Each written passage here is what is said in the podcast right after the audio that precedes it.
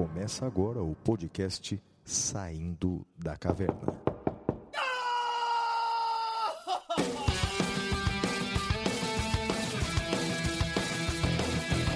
Com Guilherme Madeira, Fala galera, sejam bem-vindos, sejam bem-vindas. Flávio Martins, Salve, salve galera, muito bem-vindos, muito bem-vindas a mais um episódio do Saindo da Caverna.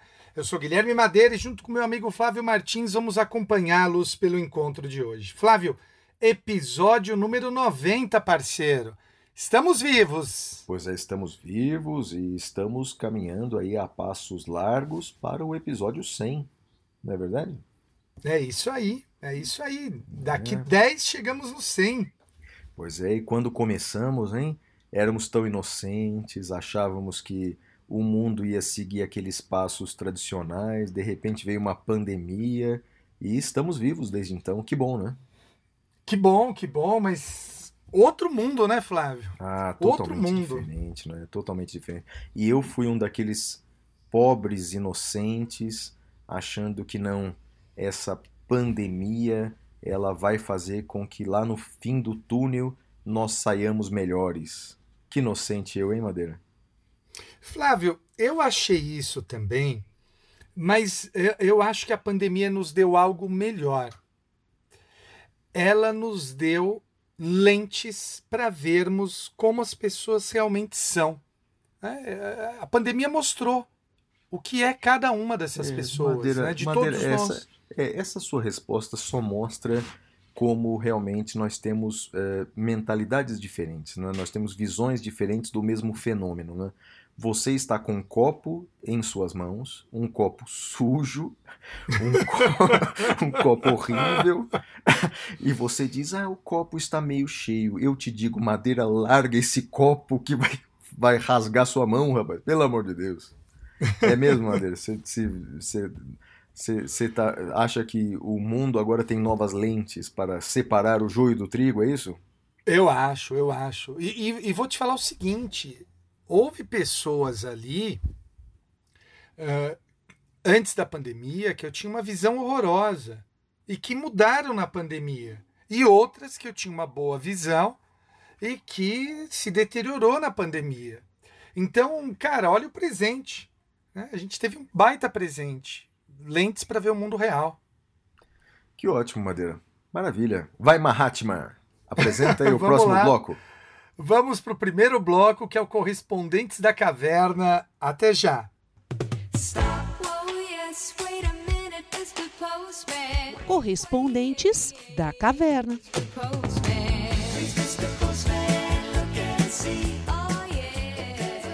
Flavião, como é que o pessoal faz para mandar telegrama para gente, Flávio? Rapaz, essa você tirou da algibeira, hein? Telegrama, Madeira. telegrama, rapaz. Eu não me lembro a última vez que eu recebi um telegrama, rapaz. Ainda. É, eu, uma coisa que eu sei é que a, a única, a última empresa exclusivamente que fazia telegramas é- no mundo, ela fechou faz uns anos aí, não é? É, telegrama, cara, quando você recebeu o seu último telegrama, Madeira? Eu lembro quando eu mandei meu último telegrama, foi para a namorada da, que eu tinha na época da faculdade, cara. Telegrama. Nossa, você mandou telegrama pra namorada, cara. Que coisa eu nerd, mandei, cara. cara. Coisa nerd. Ah, ah, falou o cara que fez um grupo para recitar poesia, né? Foi, foi, foi. É uma A associação, verdade, na verdade, uma Flávio, associação é que literária. A gente não pegava ninguém, né? A gente Ah, tentava, totalmente. tentava é, e não, nada. totalmente. né? É verdade, totalmente, totalmente. né? Aliás, eu tava esses dias revendo minhas musiquinhas que eu compus na adolescência, músicas de amor profundo, mas era um baita de um adolescente virgem, Madeira, falando de amor eterno. Total, né? É, total, Nossa senhora. total, é, total, é isso, total. né? É isso. Mas então, Madeira, Telegrama eu não sei, mas o e-mail nosso é podcast@professorflaviomartins.com.br. Repita. podcast@professorflaviomartins.com.br, mas os nossos ouvintes podem entrar em contato com a gente também pelas redes sociais. Os endereços do Madeira, tanto no Twitter quanto no Instagram, é arroba madeira10 e os meus endereços tanto no Twitter quanto no Instagram é arroba siga o Flávio. Muito bem, Flavião. Vamos então para a primeira leitura do Gildásio. Bora lá. Isso, Gildásio Macedo escreve assim. Olá, professor Flávio, professor Madeira. Meu nome é Gildásio Macedo. Já tive a oportunidade de ter meu e-mail lido por vocês em um episódio lá no início. Acompanho desde o episódio 1. Tenho 38 anos, sou mestre e doutor em educação, recentemente inscrito no quadro da Ordem da 17ª Sessão Serra, no Espírito Santo. Gostaria de ouvir a opinião de vocês sobre dois assuntos. Letra A: quarentena para magistrados, policiais e militares para que possam se candidatar a cargos eletivos. Eh, caso aprovado no Código Eleitoral, se seria constitucional. Bem, Madeira, primeiro, bem, sobre o aspecto constitucional eu, eu falo, mas fala, eu sei já, mas compartilha com os ouvintes aí a sua opinião sobre essa quarentena para magistrados, policiais e militares. Madeira. Eu, eu sou totalmente favorável a essa quarentena. Eu acho que é uma forma de proteger as carreiras e a própria população de aventureiros. Né? Um juiz que fica impedido após sair da carreira, de concorrer a cargos públicos por, sei lá, quatro, cinco anos, é um juiz que terá pouco questionamento, dá margem a pouco questionamento por um caráter político de sua decisão. Então, é uma forma de proteger o judiciário, proteger as polícias. Só que eu vou mais longe. De nada adianta ter a quarentena se esse juiz, se esse policial, se esse militar puderem assumir cargos em comissão. Então imagine que eu me aposente hoje e assuma um cargo em comissão no governo do, do presidente que estiver presidindo o país. Eu fico lá comodamente, né, esperando dar o prazo da minha quarentena. Não me parece, acho que deveria ser proibido, inclusive, de ocupar cargos em quarentena. Flávio.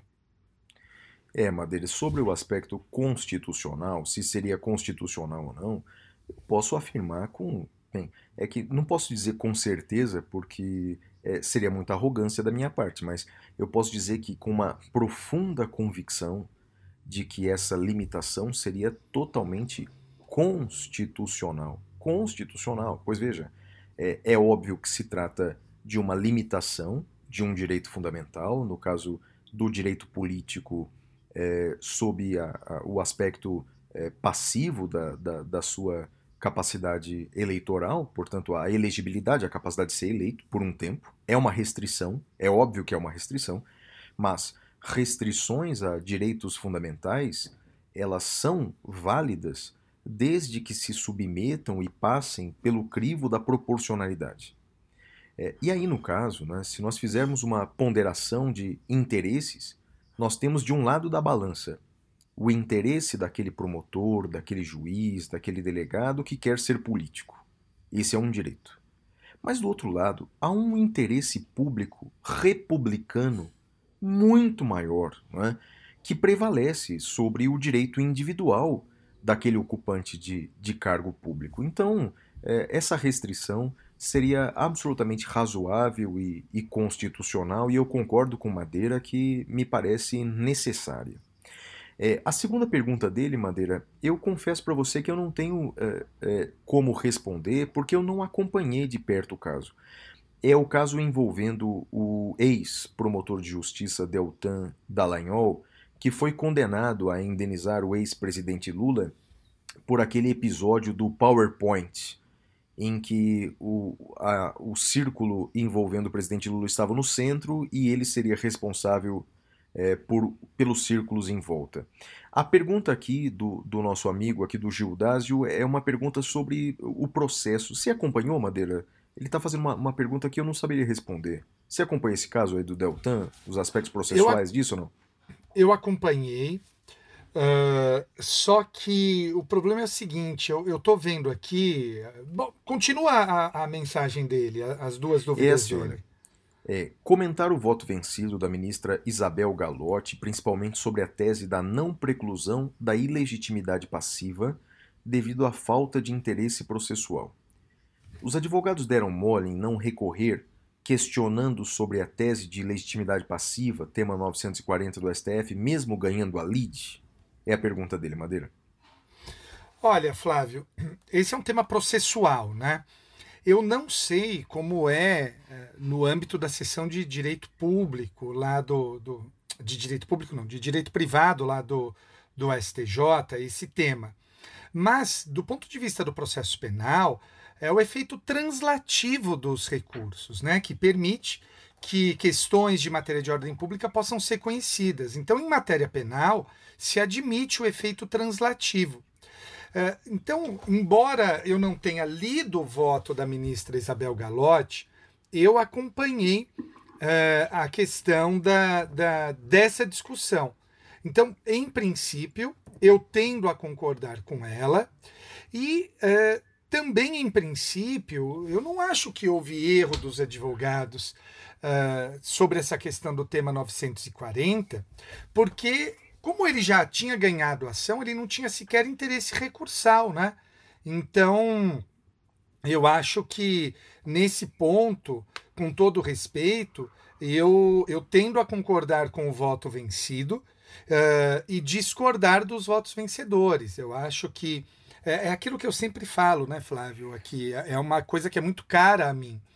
Uh, não adianta a gente querer uh, ignorar súmulas vinculantes e repetitivos quando uh, a gente discorda do repetitivo.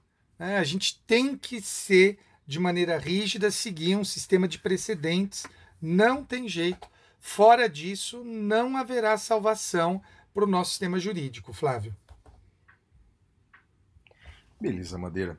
Aí ele faz uma sugestão aqui para que lá no bloco do Pasme Excelência, é, ele gosta quando você amplia o debate, argumentando, dando exemplos do seu posicionamento. Segundo ele, o bloco fica muito melhor. E aí fica a sugestão para nós, hein, Madeira? O boa, Bruno boa. Garcia, o Bruno Garcia, Madeira, ele, na verdade, ele digitalizou uma carta aqui para nós. Então, portanto, fez Opa. uma carta e digitalizou e mandou ela digitalizada. É, e a mensagem sim. dele é assim: olha lá. Meu nome é Bruno Garcia, sou advogado criminal na região da Grande São Paulo há cerca de 5 anos, tenho 30 anos. Minha esposa é nutricionista e gosta muito do programa de vocês. Fui aluno de vocês no curso preparatório para o OAB em 2016 e aluno do professor Madeira no curso de pós-graduação em processo penal. Sou muito fã de vocês, não só pelo conhecimento jurídico que vocês passam, mas também pelas pessoas que vocês são, gentis e extremamente humanas. Estava começando os estudos para a magistratura por mais que goste muito da atividade como advogado criminal, gostaria de tentar ser juiz, mas no meio do caminho entrei em um quadro depressivo e de crise de pânico muito forte, que infelizmente me afastou dos estudos. Passei a me cobrar demais, tanto nos estudos como na vida profissional, e isso gerou sérias crises. Rapaz, Madeira, nesse mundo em que a gente vive, se a pessoa é totalmente sã, ela não está entendendo as coisas, né, rapaz? Difícil, né? Manter a é, sanidade nesse mundo de hoje, né? A saúde mental é um tema muito, muito, muito, muito caro, né? Eu acho que é, a gente sempre tem que contar com apoio de profissionais para nos ajudar. Eu acho que, que é importante isso. E que mais é. que ele fala, Flavião? Ó, na minha jornada como advogado, comecei a ter uma preocupação muito grande com meus clientes e comecei a sofrer as dores deles. Já que no direito penal geralmente lidamos com famílias muito fragilizadas, com a segregação da liberdade do membro da família, por mais que o infrator deva pagar pelo crime que cometeu, existem momentos que já presenciei mães chorarem pela liberdade provisória concedida a seus filhos e outras chorarem pelos longos anos que ficaram separadas dos seus filhos. Além disso, me deixei influenciar pelos falsos, aspas, professores que prometem sucesso e felicidade do dia para a noite, e hoje vejo o quanto pessoas mal preparadas que só querem dinheiro e fama podem fazer uhum. mal aos outros. Se possível, gostaria de saber dos doutores como separam a vida de advogado e juiz da vida pessoal, para que as dores dos outros não passem a atrapalhar a vida do profissional. É, bem, daí ele continua, Madeira, mas vamos responder aí, cara. Complicado, hein? É uma pergunta muito difícil, mas muito, muito difícil mesmo. E, é e ela cuida de, de várias vertentes interessantes e eu queria fazer algumas ponderações com o nosso, com o nosso ouvinte. Bom, primeiro com relação, com relação a, a esses professores né, que vendem fórmulas mágicas e tudo mais, você sabe que é, eu, eu, eu, tenho muita restrição a isso. Eu acho que eh, tem que ser sério, você não pode vender eh, eh, vender sucesso, né? Até porque o que, que é o sucesso, né? Assim, é, é tudo as coisas não são simples de, de, de definir e eh, nós vivemos eh, temas sempre muito complicados. Então, primeira coisa, tenha, meu amigo, a minha solidariedade sobre, sobre esse tema. Agora, em segundo lugar, Flavião, é essa questão do separar as coisas. Eu vou dizer o seguinte: eh, eu acho que não pensar é, um, é algo que sempre ajuda. Sempre ajuda. Mas, por outro lado, eu pondero o seguinte: eu imagino que para o, o, o advogado é muito mais difícil do que para o juiz. Porque o advogado ele lida diretamente ali com ah, temas, como ele disse, né, da vida e da liberdade das pessoas. Então, para mim, o- o- os casos que me tocam são os casos em que a gente não consegue resolver o problema, a vida da pessoa, a miséria extrema. eh, são coisas que independem de mim. Então, esses casos são os que me tocam mais, porque eu estou impossibilitado de agir. Tem casos também que, que me tocam e que eu fico com raiva, mas eu não tenho muito o que fazer. Por exemplo, quando eu tenho que decidir contra o que eu gostaria, contra o meu, a minha convicção pessoal, mas é um entendimento pacificado do STJ, é uma súmula vinculante.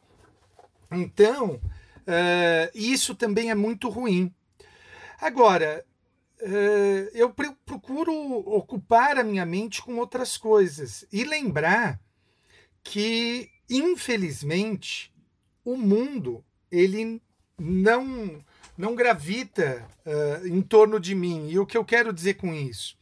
Acho, meu amigo, que às vezes, Bruno, ah, essa. E e eu estou falando por mim, tá? Não sei se se aplica a você. Estou falando por mim. A gente tem um certo sentimento de onipotência, né? E aí, quando as coisas não saem como a gente gostaria, a gente acaba se frustrando.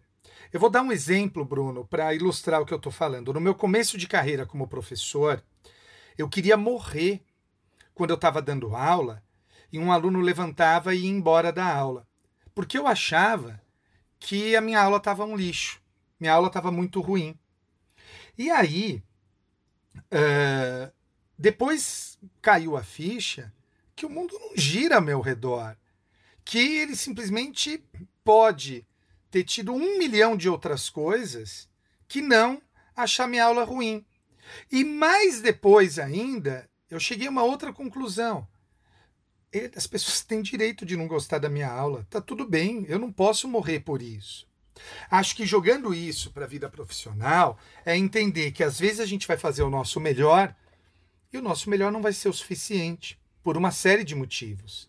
Eu entendo a sua frustração, mas é, é, é assim que eu penso. Eu não sei como você pensa, Flávio. Rapaz, é muito parecido com você. Então, quanto à primeira parte lá, essa coisa dos profissionais que vendem é, facilidade, isso, eu acho que com é, a proliferação de, dos meios tecnológicos de comunicação, como redes sociais, isso ficou muito, muito mais forte, não é, Madeira?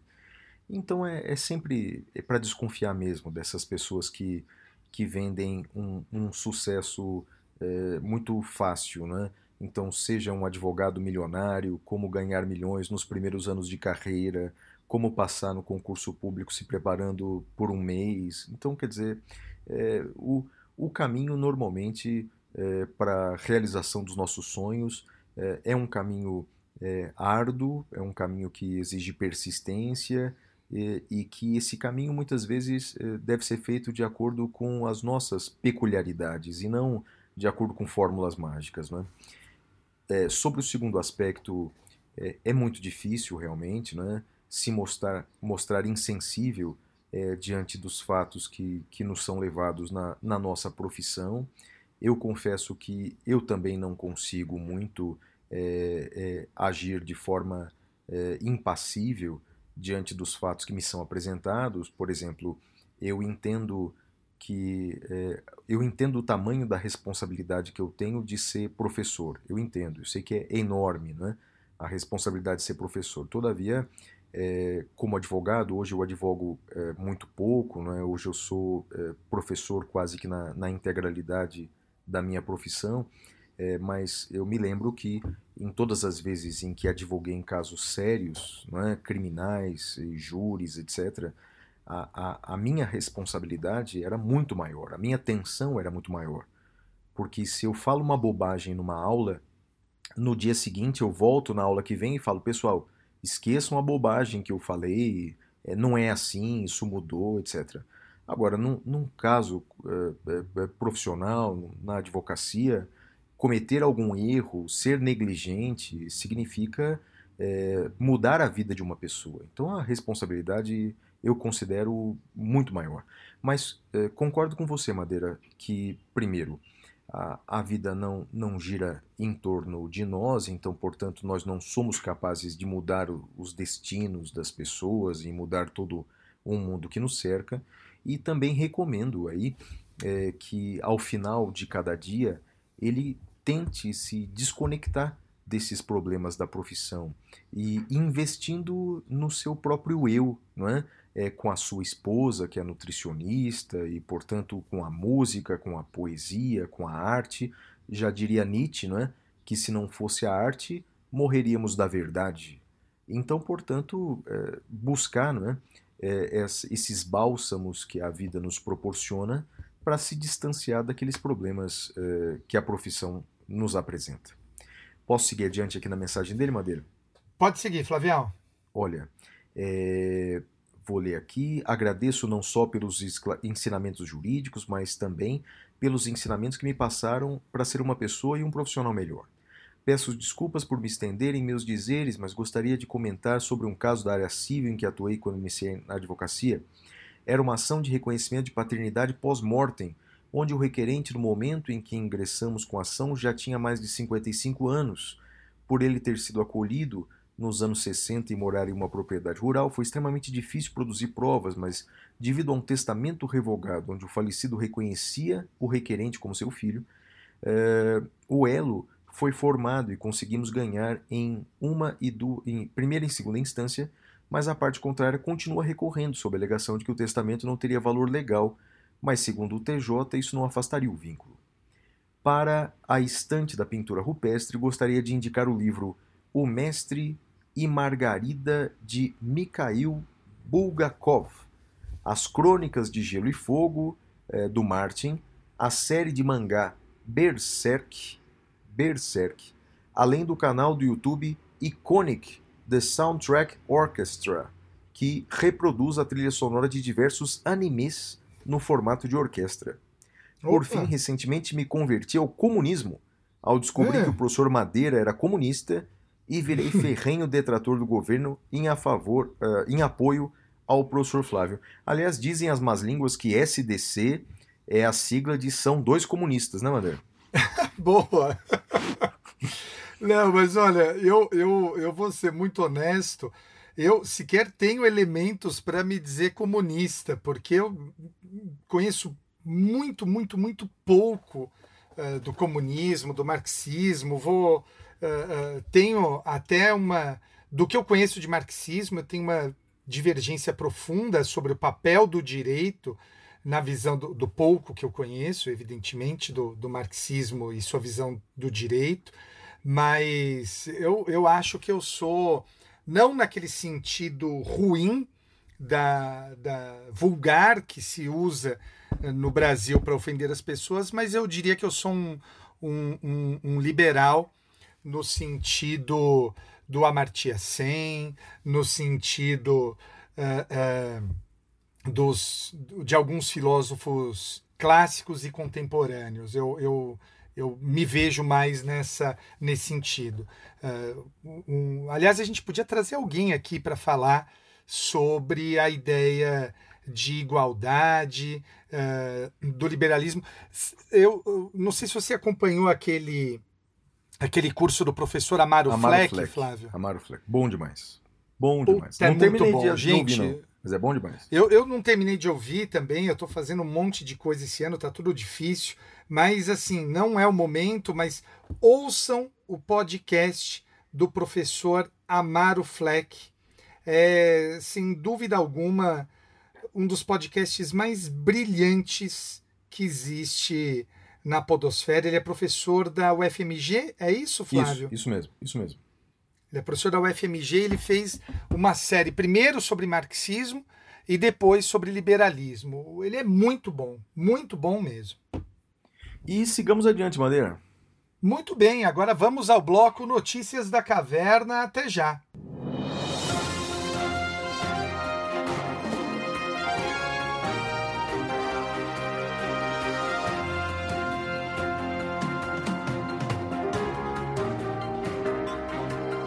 Notícias da Caverna. Olha, Madeira, a primeira notícia da caverna, para a gente examinar sob o ponto de vista jurídico, por que não, já que todo mundo fez isso, é que na última cerimônia do Oscar, o ator Will Smith reagiu a uma piada do humorista Chris Rock, que estava no palco, fez uma piada contra a calvície da sua esposa, da esposa do Will Smith, ele subiu ao palco e deu um tapa no rosto eh, do humorista e depois proferiu algumas ofensas aí. Você, conhecendo sua rotina, madeira de dormir como um senhor É. de 60 e poucos anos, dormir às 7 da noite, o senhor não viu o Oscar, né? Não, lógico que não. Aliás, cá entre nós, com todo respeito, é uma premiação chata pra caramba, Flávio. Pelo amor de Deus. Que, que, que, que programa chato. Eu acho que as pessoas assistem só pra fingir que é o hype. Porque você acha legal a apresentação do Madeira, Oscar? Eu, eu acho, eu assisto desde meus 15 Ah, anos, eu assisto todos os anos. Deus, Flávio. É chato desde pra caramba. 15 anos. Não, que é legal, Madeira. isso? Sim, isso é legal. Tem umas piadas que você não entende, um humor lixo. Não, não, tem, não de tem uma coisa, não, tem uma coisa que eu, eu reconheço, quer dizer, é uma festa de americanos para americanos, né? Então, quer dizer, É, chato. é o, eles se veem no centro do mundo, por exemplo, é, me lembro é, de um- da, da premiação de melhor atriz, em que a, a- tinha lá concorrendo de um lado é, Gwyneth Paltrow, Gwyneth Sim. Paltrow, né? que é aquela que faz a namorada do Homem de Ferro para os mais jovens, mas ela fez a atriz de Shakespeare in Love, Shakespeare apaixonado. E concorrendo sim. com ela, é. Então, e ela ganhou o Oscar de melhor atriz, ganhando da Fernanda Montenegro. Rapaz, a, a Gwyneth Paltrow não serve para ser nem estagiário, não, deve- não serve para calçar, é, colocar os sapatos na Fernanda Montenegro, pelo amor de Deus. Mas como é uma festa americana, para americanos, ganhou lá a namorada do Homem de Ferro contra a Fernanda Montenegro. Então eu reconheço que é uma festa é, é, americanista, né? Isso É, não é mas- problema. O problema é que é chato, Flávio. É chato. É uma coisa chata. Não, chata, chata, chata. Acho bonitinho, bonitinho ver os atores Pelo lá, fazendo de brincadeira Deus. entre eles. Acho Não, e acho legal também ver, ver, ver quais são os filmes indicados. Acho Tá, bonitinho. isso é outra coisa. Eu tô falando da cerimônia. A cerimônia é chata, chata, chata. Né? Eu não vou parar É. de falar que é chato. Tá bom, Madeira, tá bom. Legal são os seus animes aí. Porra, legal pra cacete. Muito legal. Então, Madeira, eu vi que você não viu o Oscar, você acha a cerimônia chata e juridicamente falando, cara. Cara, eu vi que todo mundo falou. Você quer que a gente faça uma análise do ponto de vista Nossa, legal? É fez- isso? Cara, todo mundo fez uma análise do ponto de vista de tudo, já percebeu? Como o É, Smith pode é. alavancar sua carreira, como o Will Smith... Nossa, é impressionante, né, cara. Fizeram tudo. viu? É, não, Ó. vamos... Cara, cara, aqui é um podcast também de direito, né? Bem, juridicamente falando, a ofensa... Bem, a dúvida é, vias de fato, porque não houve lesão corporal, é claro. Então, vias de fato é, ou retorção imediata à injúria? Eu, então, primeiro, Se pro- fosse no direito brasileiro. ouvinte Se fosse no entender. direito brasileiro, é. Muita gente, muita gente eh, disse, ficou na discussão se seria vias de fato ou lesão corporal. A diferença entre as duas é que na vias de fato não há lesão, né? E na lesão corporal existe o ataque à integridade física. Eu discordo do, do que as pessoas falaram, eu acho que não é nenhum dos dois. Eu acho que o crime cometido ali foi injúria real. A injúria real é um crime contra a honra em que você visa humilhar, visa ofender a pessoa. Eu não sei se isso é por conta da nossa cultura, Flávio, latina, uh, e, e, aí você sabe melhor do que eu, conhece melhor do que eu outras culturas, mas aqui no Brasil, quando se dá tapa na cara, é para humilhar, não é para agredir. Então, e, e, considerando o tamanho do Will Smith, né, ele é um cara grande. Uhum. Considerando o tamanho não, do Will Smith. Boxe. Não, diz que ele treina boxe. Exato. Exato. Assim, ele podia ter arrebentado o Chris Rock. Então, me parece que o tapa ali é um tapa de injúria uh, real, né? Que você usa violência para humilhar. Ele bate com, com, com a mão aberta. E sendo isso, né, aí eu também iria para retorção imediata. Né? Não sei como é que você vê isso. É, eu concordo com a primeira parte do que você disse, concordo com a, com a injúria real. Acho que é bacana, a sua tese faz, faz todo, todo, todo sentido. Agora, da retorção imediata, Madeira, eu não sei se retorção imediata de uma injúria tradicional, com palavras, com uma injúria real. Ah, eu não sei, cara. Bem, mas a ideia é, é bem boa. A, a ideia é bem boa. Né? Né? E veja, só para deixar claro. Honra, né? É, só para deixar claro, porque e aí, falando o aspecto moral, eu, eu, eu fiquei um pouco chocado com o que eu vi nas redes sociais. Ah, então, mas uh, isso eu vou. Né, isso, segura um pouco o que você vai falar, porque isso eu vou deixar para o Pasma Excelência. Segura. Ah, você vai deixar para o Pasma Excelência? Ah, vou. Tá, exatamente a tá reação bom. das pessoas. Então, que bom que eu já vi que você vai pasmar, então, com isso. Então tá bom. Então tá também. bom. Então, é. então vou, vou falar agora da minha notícia, tá bom? Vai lá. O, enquanto nós gravamos o podcast, nós estamos gravando. Essa semana eu estou em provas no Mackenzie e os alunos estão fazendo a prova ainda no sistema online, então eu não estou com aula. Então nós estamos gravando hoje, na manhã da quinta-feira, do dia 31 de março. Uh, e aí, Flávio, está acontecendo um embrólio na Câmara dos Deputados envolvendo novamente o deputado Daniel Silveira. E eu acho que esse é um tema muito interessante, muito rico. E, e eu, eu, vou fazer essa notícia, vou me alongar um pouco nela, tanto que ela vai ser minha última notícia, Flávio. Uh, o ministro Alexandre de Moraes determinou uh, que fosse colocada a tornozeleira eletrônica no deputado Daniel Silveira. O deputado Daniel Silveira foi para a Câmara falou: não saio daqui, porque a decisão do ministro tem que ser ratificada pelo plenário da casa. E aí, a questão interessante, porque eu não acho que ela seja de simples solução, e eu vou explicar por quê, Flávio. Lá atrás, quando teve o precedente Eduardo Cunha, deputado Eduardo Cunha é afastado por uma liminar do Supremo, e ele levantou a tese: tem que ser ratificada pelo plenário essa liminar. Não foi acolhida. Depois, no precedente Aécio Neves, em que foi imposta, foram impostas cautelares ao, ao então senador, salvo engano, Aécio Neves, pelo então ministro Marco Aurélio, o senador, o, o, o Supremo, reconheceu que podem ser impostas cautelares diversas da prisão e elas devem ser ratificadas pelo plenário da casa. A meu ver, aquela decisão do Supremo estava correta, absolutamente correta. Vem, vamos agora pular para o caso Daniel Silveira. Daniel Silveira foi preso. Essa prisão foi mantida pela Câmara, pelo plenário da Câmara.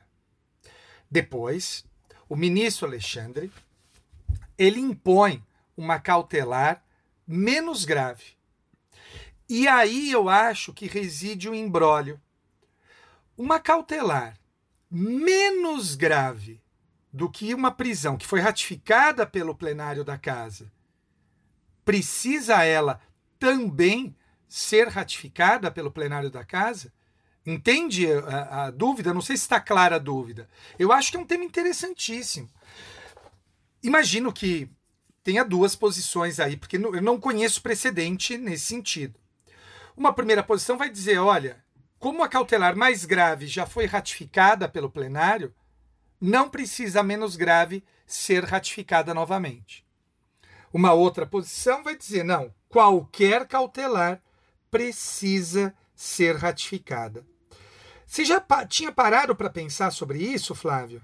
Ah, Madeira, é, eu confesso para você que, em parte, com algumas questões eu fico meio que decepcionado e tento não teorizar muito, é, porque acho que o futuro é meio que imprevisível. Eu vou te dar Uhum. dois exemplos. É, o primeiro exemplo é daquela questão da competência por prerrogativa de função na nova jurisprudência do Supremo. For privilegiado na jurisprudência do Supremo, que estabeleceu dois requisitos, que o crime precisa ser praticado durante o mandato ou durante a função, e o crime tem que ter vínculo com a função. Portanto, aquilo estava bonitinho, eu estava ensinando aquilo nas minhas aulas como se aquilo fosse a verdade estável para os próximos anos. Aí vem o Supremo e me vem com a primeira exceção aí, os mandatos cruzados. É, então, Flávio Bolsonaro, que hoje é senador, vai ser julgado pelo TJ do Rio de Janeiro, porque à época do crime ele era deputado estadual, então começa a ter uma exceção e provavelmente haverá outras não é? que eles vão criar aí nos próximos anos. Então, eu já não me apego muito às teorias de hoje, porque como elas foram criadas é, é, não por meio da lei, mas por meio de entendimentos aí jurisprudenciais, eles, assim como foram criados, eles podem mudar repentinamente. Esse assunto aí, Madeira, que você está tocando é a mesma coisa, cara. É a mesma coisa, quer dizer, a lei, ela não exige, a Constituição, ela não exige o referendo congressual, né, a aprovação do Congresso para aplicação de medidas cautelares diversas da prisão, isso não está na Constituição.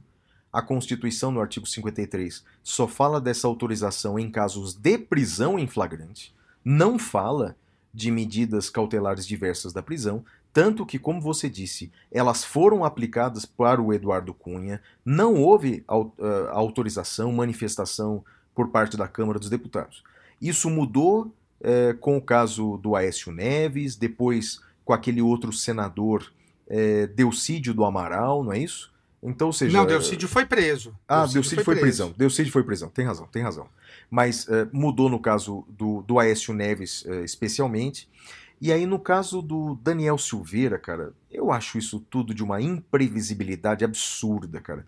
Eu diria que, pela lógica, pela lógica, se a Câmara dos Deputados autorizou a prisão né, do Daniel Silveira, né, eh, me parece que, eh, no contexto, estaria autorizando medidas cautelares menos gravosas do que a própria prisão que eles autorizaram.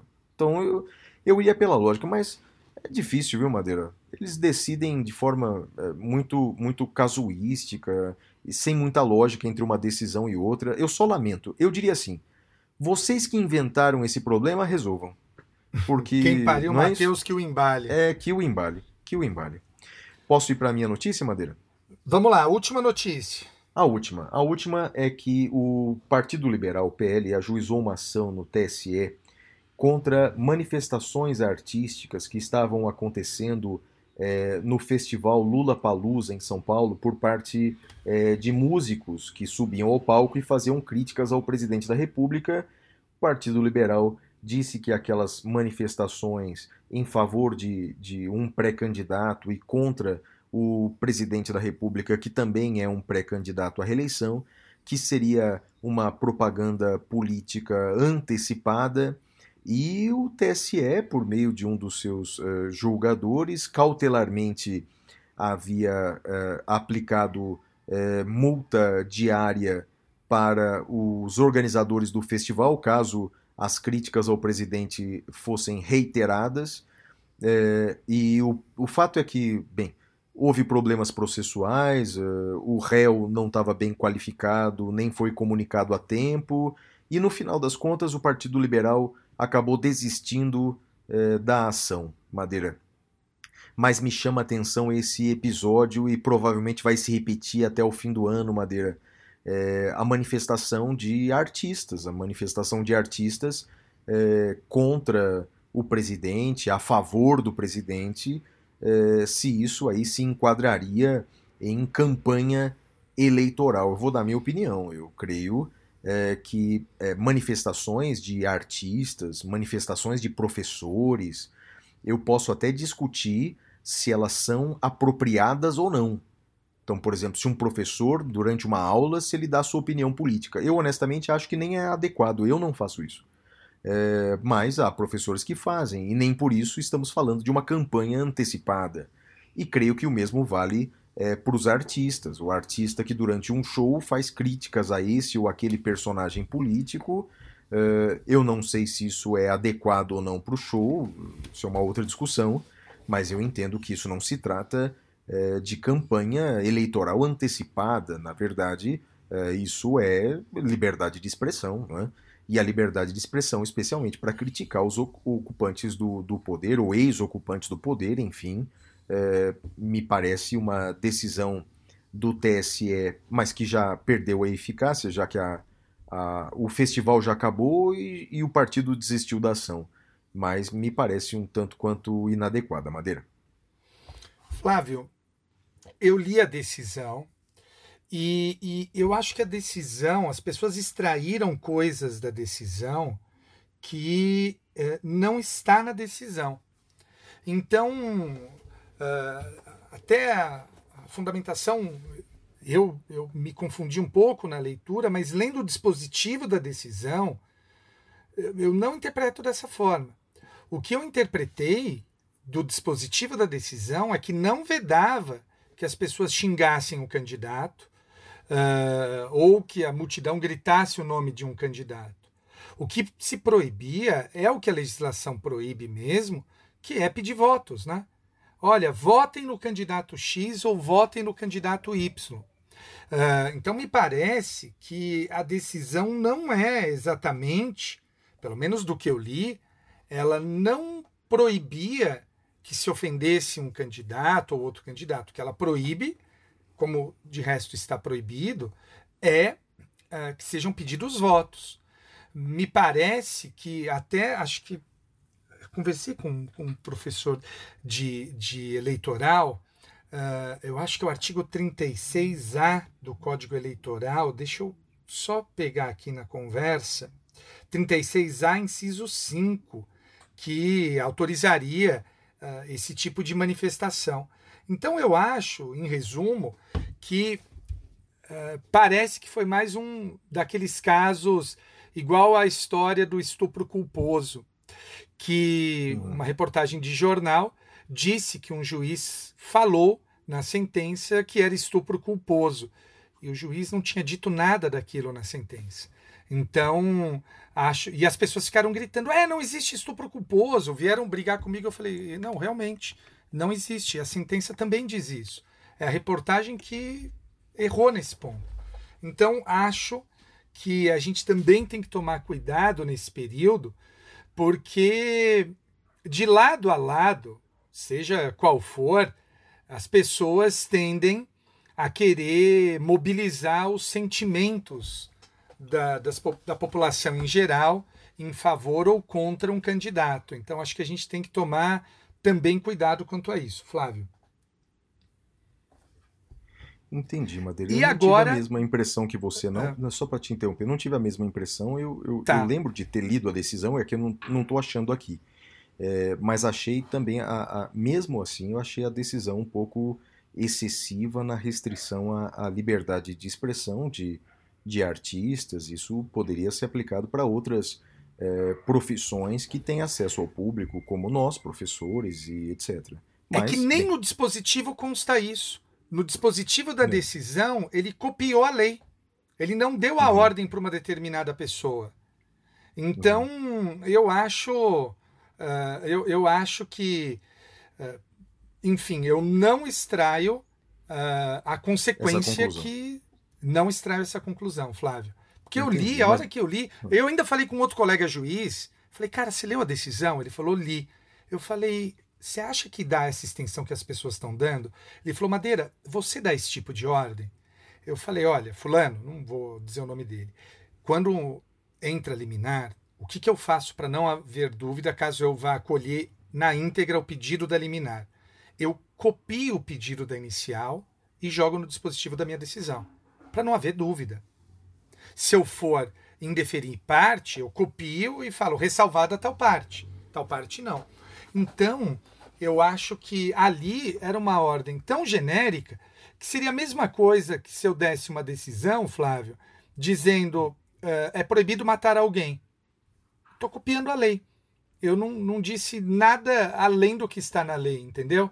Então, Entendi. por isso que eu não extraio essa conclusão, até porque os artistas não estavam no polo passivo É eh, verdade, da é verdade. ação. E acho isso um grande É. problema também. Quer dizer, então você está E- querendo condenar a organizadora do evento pela manifestação dos artistas. né? Então, assim, né, não, não, não, não haveria como. Não haveria como. Então, por isso que eu não dou essa extensão que as pessoas estão dando, Flávio. Entendi. Vamos Madeira. E próximo pra bloco? Sim, só- mas só para concluir, assim, tem aquela frase do Hemingway que diz que é, mais, mais ou menos, mais importante do que vencer a guerra é saber quem as pessoas que estão do seu lado da trincheira. Só queria citar uma frase aqui, Madeira, de Celso de Mello. Eu não encontrei a decisão, mas eu encontrei a crítica Ah, do Celso Celso de Mello fez uma manifestação muito boa, sim. é pública, merece o repúdio dos que respeitam o regime democrático, a liberdade de manifestação do pensamento. Então, do meu lado da trincheira está nada mais, nada menos que Celso de Mello. Aliás, que saudade do Celso de Mello, Madeira. Mas vamos, vamos adiante, Madeira. Saudades do Celso de Mello. Nós temos ah, ah, um- uma, uma sucessora de Celso de Mello no Supremo, que, a meu ver, ocupa a posição Celso, que o Celso de Mello ocupava, que é a ministra Rosa. né? Eu sou, sou suspeito, não concordo com todas as decisões dela, é óbvio, como não concordava com a do ministro Celso, mas a ministra Rosa, eu nunca vou me cansar de elogiá-la. Ah, e só uma coisa, eu concordo com vocês dois, tá? Com você e com o ministro Celso. Eu só não acho que a decisão ah, proibiu essas coisas. Entendi. Entendi. É, é a nossa única Entendi. divergência. É a Entendi. interpretação do que a decisão quis dizer. Entendi. Entendi. Beleza? Bora? Bora lá, bora lá. Bora. Bem, amigos, vamos agora para o próximo bloco, que é o Temas Cavernosos. Temas cavernosos.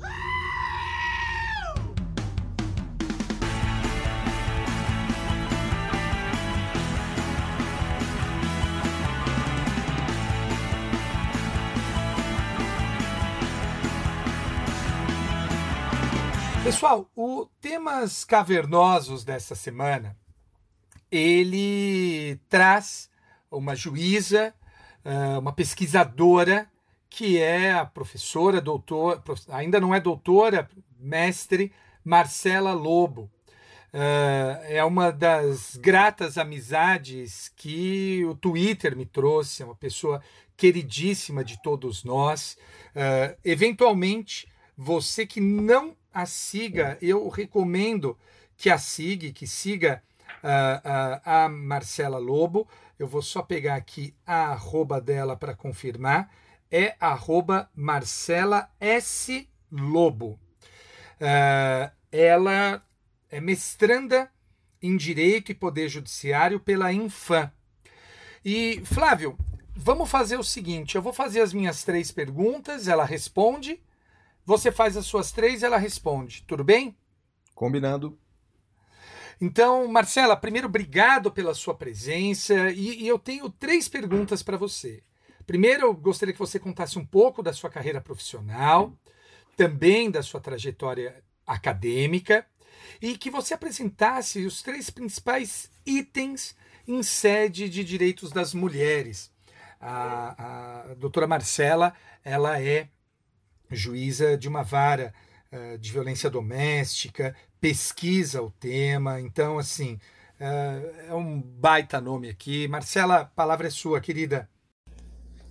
Bem, eu sou juíza de direito do Tribunal de Estado do Maranhão desde 2009. Antes disso, eu fui analista também do Tribunal de Estado do Maranhão em 2006.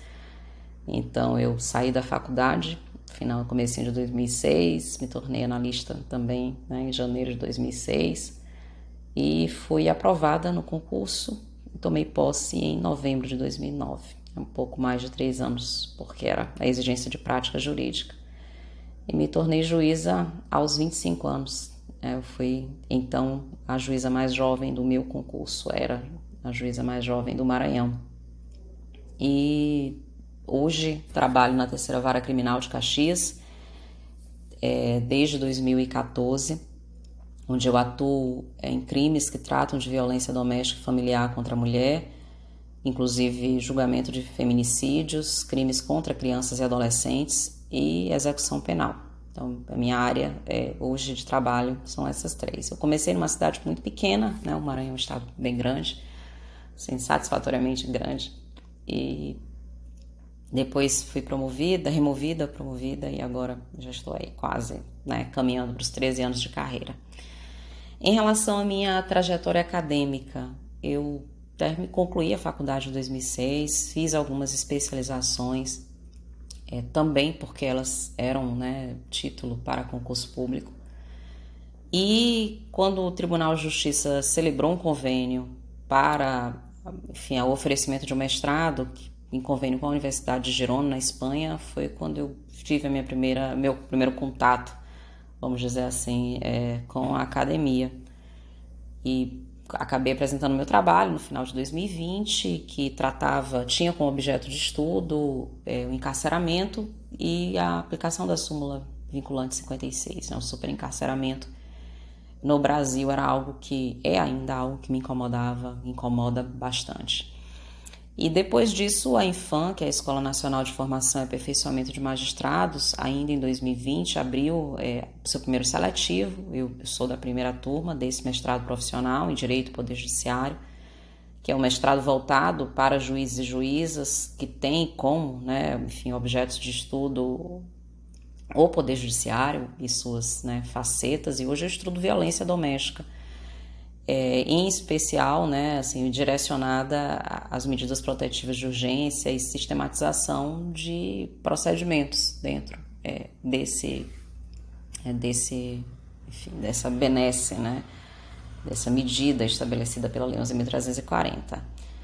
Se eu pudesse apresentar três principais itens em sede de direito das mulheres, quais seriam? É, eu diria direito à liberdade, que foi algo né, que assim, uma luta e uma conquista das mulheres, o direito de, de viver a vida como elas desejavam, de celebrar seus contratos, de trabalhar, e eu acredito que isso tenha como essa matriz a liberdade, que é o direito de você viver como você deseja. A Gerda Lerner, quando fala né, da criação do patriarcado, ela recorda que as mulheres sofreram essa primeira forma de escravidão e eu acho que isso é uma forma muito interessante de enxergar as relações entre homens e mulheres, e certamente isso é um direito que eu acho que merece um destaque. Em segundo ponto, eu falaria né, do direito à igualdade, da antidiscriminação.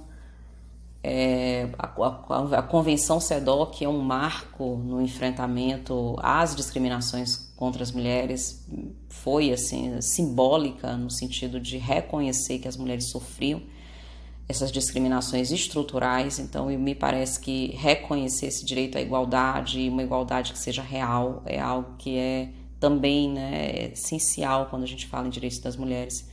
E por fim, eu, citaria aqui o direito né, de uma vida uma vida é, livre de qualquer violência, né? o direito de viver em paz, o direito de viver, enfim, segura. Eu acho que hoje esse é algo que, é, é algo que é almejado né, por muitas mulheres e que não alcançado ainda por nós. Faço uma menção honrosa ao direito né, de representatividade política, né, ao pleno exercício de direitos políticos, que não é apenas votar, mas também ser votado, ter participação ativa e poder contribuir é, para esse, né, esses enfrentamentos das da condição feminina e da luta né, por melhores condições e, enfim, mais direitos. Bem, Marcela Lobo, que alegria contar com a sua presença aqui no nosso programa. Muito obrigado mesmo. Assim como Madeira, sou aí seu fiel seguidor aí no Twitter, acompanho sempre suas postagens. É uma alegria tê-la aqui conosco. Assim como Madeira fez três perguntas, eu farei as minhas três perguntas. É, bem, para você, quais são os maiores desafios hoje para uma magistrada? Qual sua maior inspiração no mundo do direito e fora dele?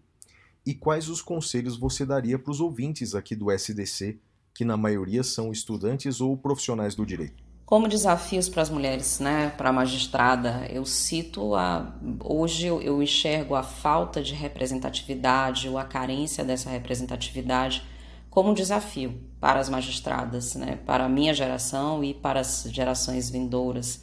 A magistratura ela se estabeleceu de uma forma é, bastante androcêntrica e composta por um número majoritário de homens e a, com, reconquistar esse espaço, né, ter esse espaço, ter efetiva igualdade dentro do poder judiciário, me parece que é algo que, que nos é urgente e fundamental é uma maneira de é, poder aperfeiçoar as relações dentro do Poder Judiciário e que passam, enfim, pelo reconhecimento da importância dessas mulheres, pelo estabelecimento de normas, que são normas de proteção, normas que estabelecem medidas é, necessárias a esse nivelamento, como a proteção à maternidade, a proteção à lactação, é, a, a proteção com né, assim, o enfrentamento ao abuso sexual e ao abuso moral. Então, esses são, são elementos que podem ser melhor trabalhados dentro de gestões igualitárias. Então, me parece que hoje esse é um grande desafio.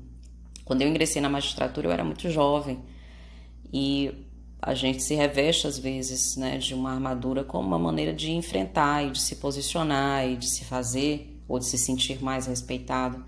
E isso é algo que eu não gostaria que as futuras juízas é, passassem, sentissem essa necessidade até desse isolamento para poder se estabelecer dentro de uma carreira que é uma carreira extremamente masculina ainda. É, maior inspiração no mundo do direito. Hoje, assim, eu, não, eu, não, eu diria que estudar sobre gênero é algo que me motiva, é algo que me cativa.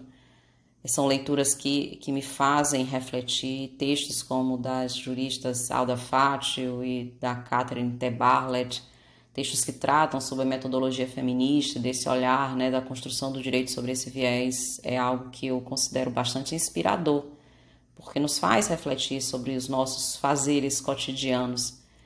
E dentro, né, fora do direito, eu cito a Malala como um exemplo de luta pelos interesses das mulheres, luta pelo direito de, à educação, que é um direito também essencial para o enfrentamento à violência, para o enfrentamento à discriminação.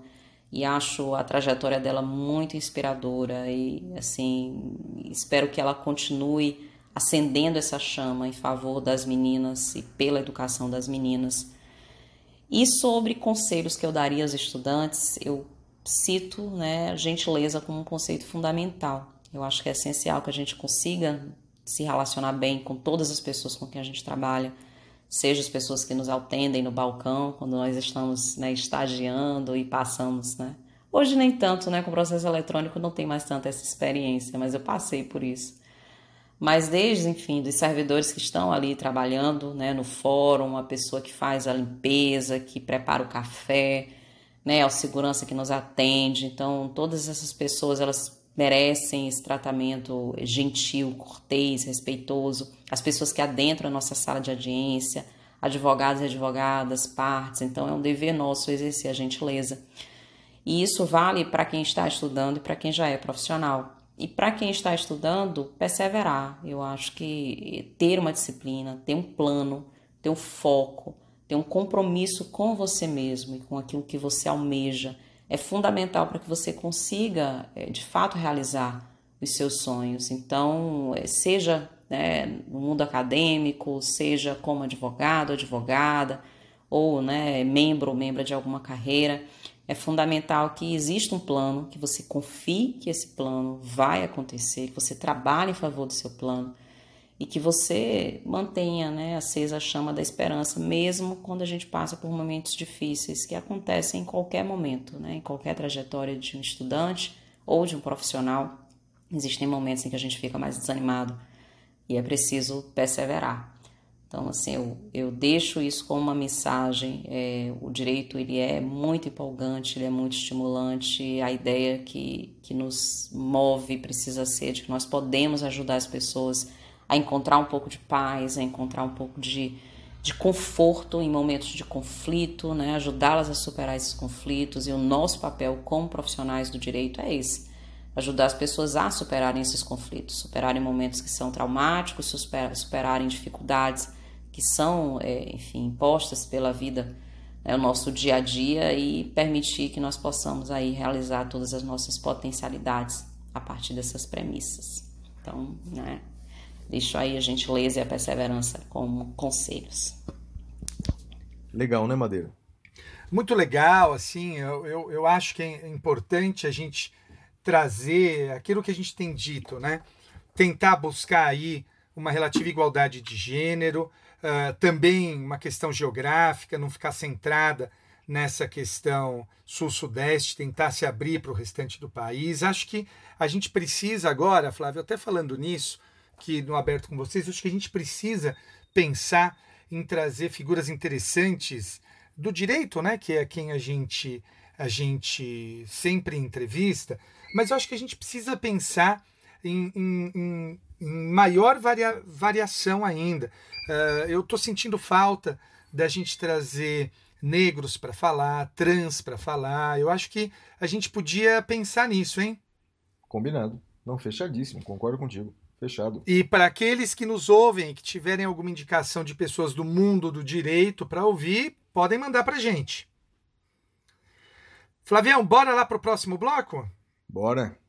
Então agora vamos para o Pintura Rupestre. Até já!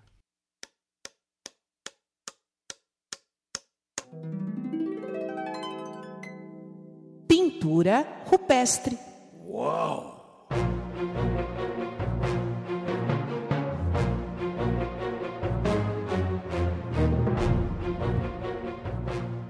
Bem, Madeira, a minha dica cultural da semana vem junto com uma reflexão.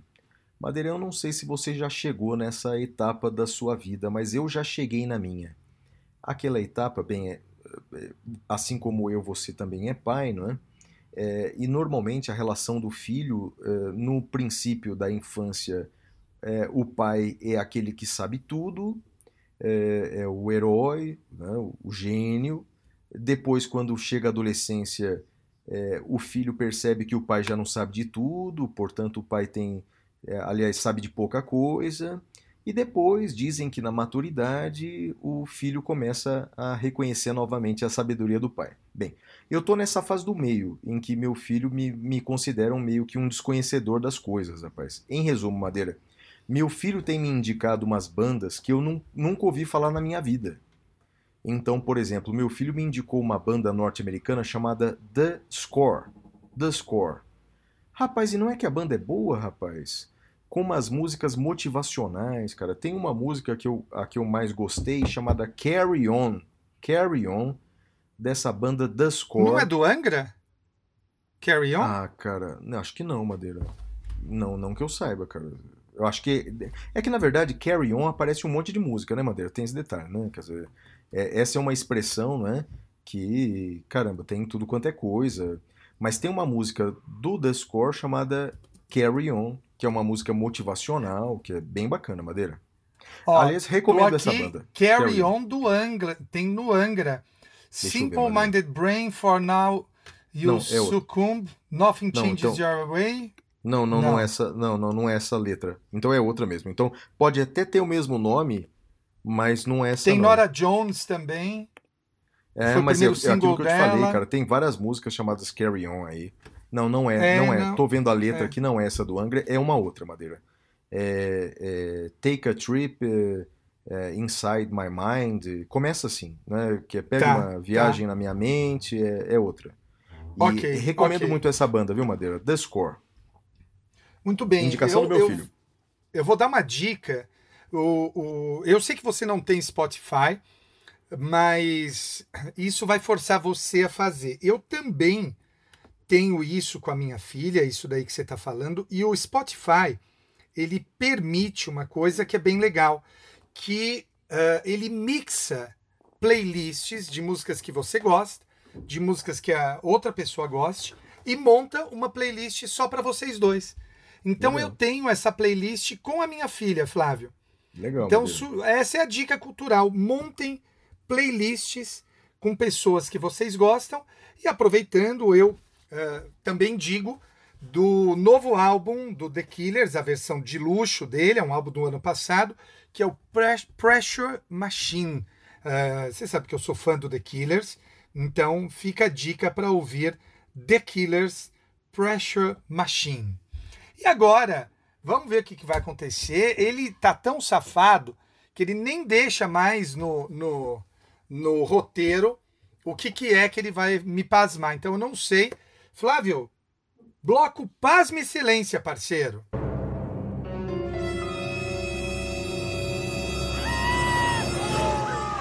Pasme, Excelência.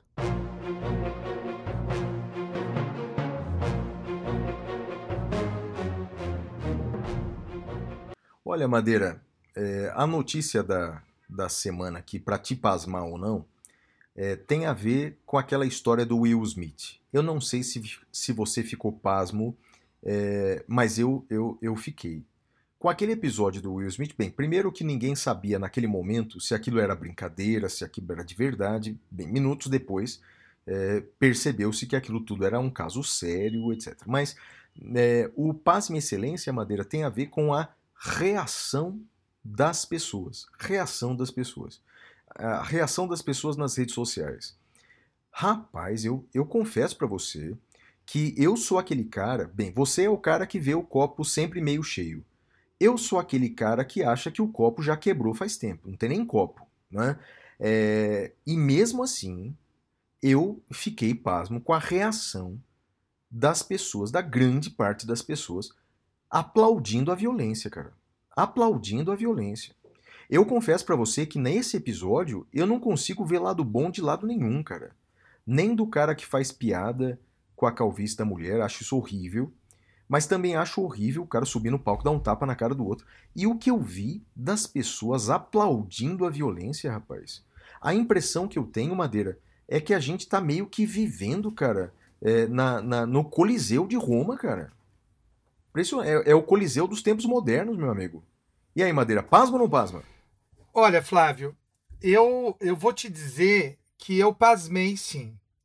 E eu pasmei eh, com a conduta das pessoas, porque elas se provaram de uma infantilidade típica das redes sociais, com todo respeito.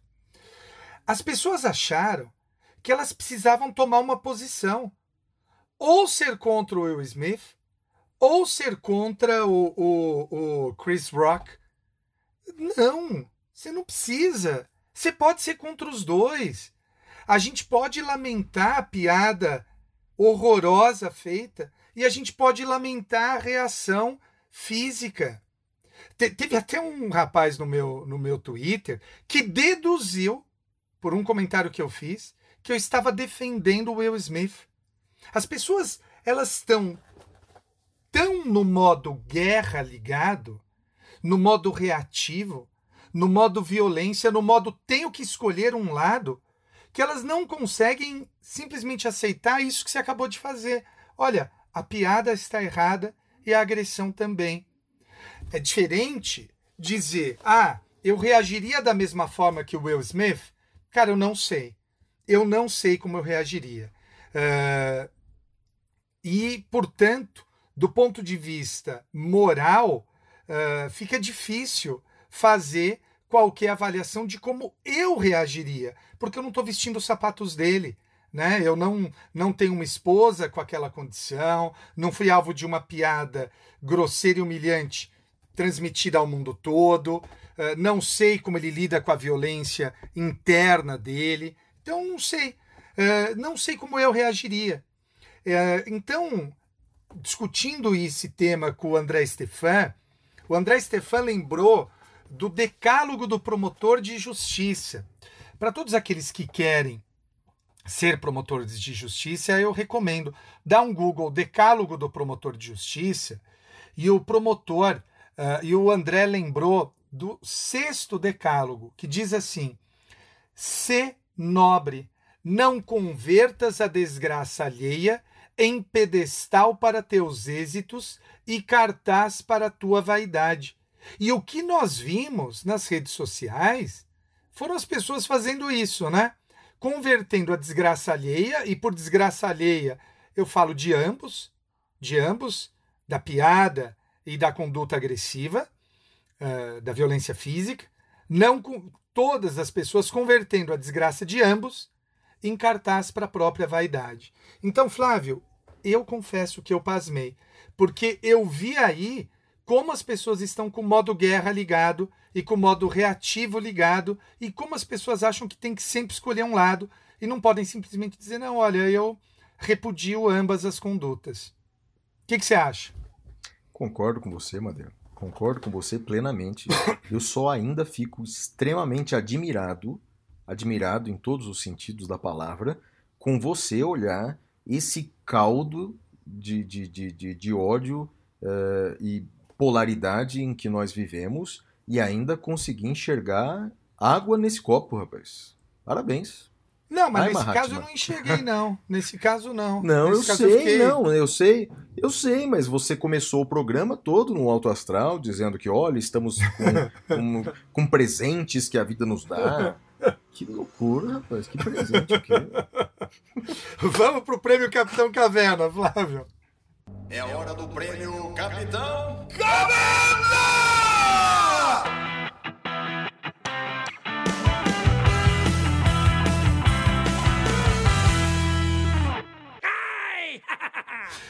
Amigos, prêmio Capitão Caverna.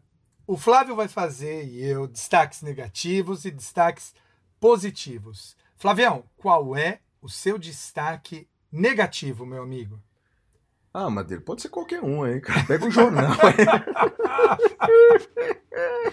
Pega o jornal, cara. Pega o jornal, escolhe, pode ser na capa. Ó, Madeira, eu vou destacar o meu destaque negativo da semana. É, é o lado o lado sombrio que há dentro de todas as pessoas, o lado sombrio, esse lado que prestigia a violência, esse lado que prestigia o preconceito, esse lado sombrio que há em todos, não é? Mas que as pessoas não estão tendo o menor pudor de deixar sair, rapaz. Não estão tendo o menor pudor de extravasar esse lado sombrio que todos têm, cara. Esse episódio do Will Smith, pra mim, só me mostrou isso. Que esse lado sombrio que todos nós temos, algumas pessoas estão tendo um prazer enorme de mostrar à sociedade, rapaz. Para esse, pra mim, vai o meu destaque negativo, infelizmente, da semana. Madeira, o seu? O meu destaque negativo da semana vai também por conta desse episódio em como as pessoas acham, ah, ah, elas perderam a capacidade, se é que algum dia tivemos, mas perdemos a capacidade de olhar para as coisas de uma maneira complexa. O Edgar Morin, ele tem uma obra vasta que ele fala do pensamento complexo. E nós não temos o pensamento complexo. O que nós temos é justamente um pensamento que ficou infantilizado, ficou raso. As pessoas olham para esse caso, Will Smith, elas não conseguem entender que há um mundo maior do que simplesmente, ah, eu apoio Will Smith, eu apoio Chris Rock. Não, a gente pode eh, simplesmente rejeitar ambos, né? Então vai o meu destaque negativo para a incapacidade das pessoas de pensar a vida de maneira complexa, Flávio. E o seu destaque Isso, positivo? Sim, sim. Falando em, em- em- em Will Smith, cara, a gente falou desse episódio e não falou do filme que ele ganhou o Oscar de melhor ator. Você assistiu o filme lá, o King Richard? Ah, eu não vi, cara. Hum, depois que você vê, eu quero conversar com você sobre ele. E Tá. conversar com os nossos ouvintes, que eu tenho, Tá bom.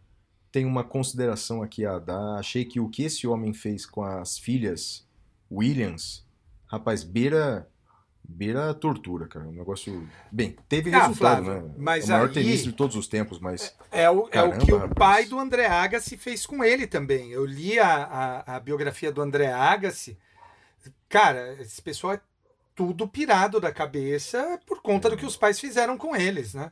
Não, é impressionante. Eu, eu não sei como é que essas meninas não se mataram. Eu não sei como é que essas meninas estão tão, tão vivas. é, é, é, se não, não tem problemas sérios de, de, de, de, de- psiquiátricos, porque caramba, cara, o que esse homem fez com elas na, na adolescência é loucura. Depois assista o filme. Tá bom, tá bom. né?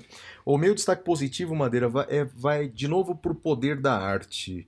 É, citei essa frase hoje do, do, do Friedrich Nietzsche, de que se não fosse a arte, morreríamos da verdade, de como realmente a arte pode ser um bálsamo para a vida da gente nesses momentos de tantas notícias ruins. Então, vai aí pro poder da música, pro poder da poesia, pro poder da literatura. Então, enfim, é, o meu destaque positivo vai para para a arte que ainda temos é, como bálsamo da realidade. E o seu destaque positivo, Madeira?